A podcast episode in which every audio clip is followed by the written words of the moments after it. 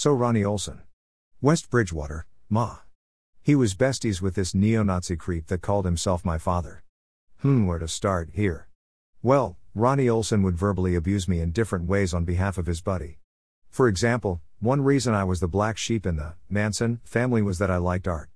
Nazis don't want people to like art, lol, unless it's propaganda masquerading as art.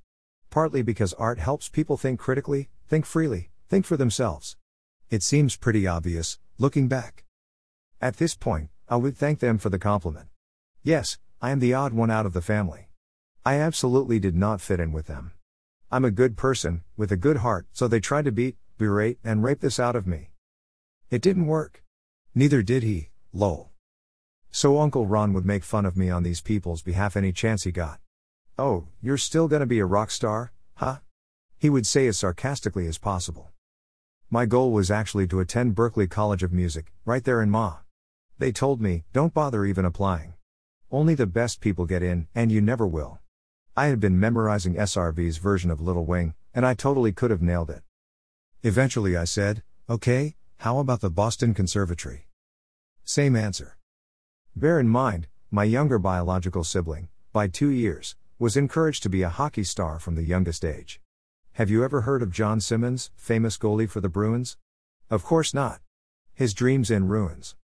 So when he was in 7th and 8th grade, and I was in high school, they were already looking into college with good hockey programs, whatever the fuck that even means. It was very hurtful, to be honest. And quite confusing. This leads back into my other posts regarding what a battered person is, and how one becomes a battered person. After this fucko finally died, alone in some hospital in Florida, haha, I went to the service in Brockton, of corpse. Good old Uncle Ron couldn't resist the urge to twist the knife one last time on behalf of his pal. Same old shit, so, are you a rock star yet? It's one of those things where if I could go back, I totally know what I would have said. This loser spent years in night school getting a law degree. Then tried, lol, and failed at the state bar over and over. Think Danny DeVito via The Rainmaker. He thinks it's funny to denigrate for learning about art and not making a living with art. Dramatic irony. He spent how much time and cash on law school? Only to keep his job teaching middle school shop in East Bridgewater. I think that was the location.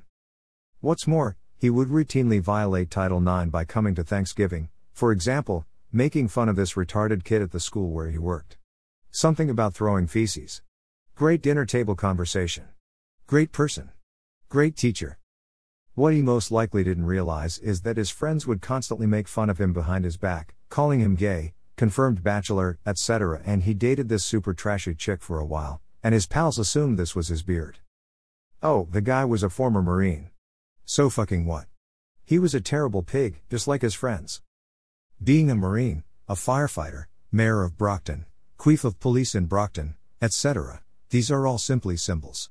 Symbols have more than one meaning, and these fascists were well aware that they could hide behind such symbols. And do so in plain sight.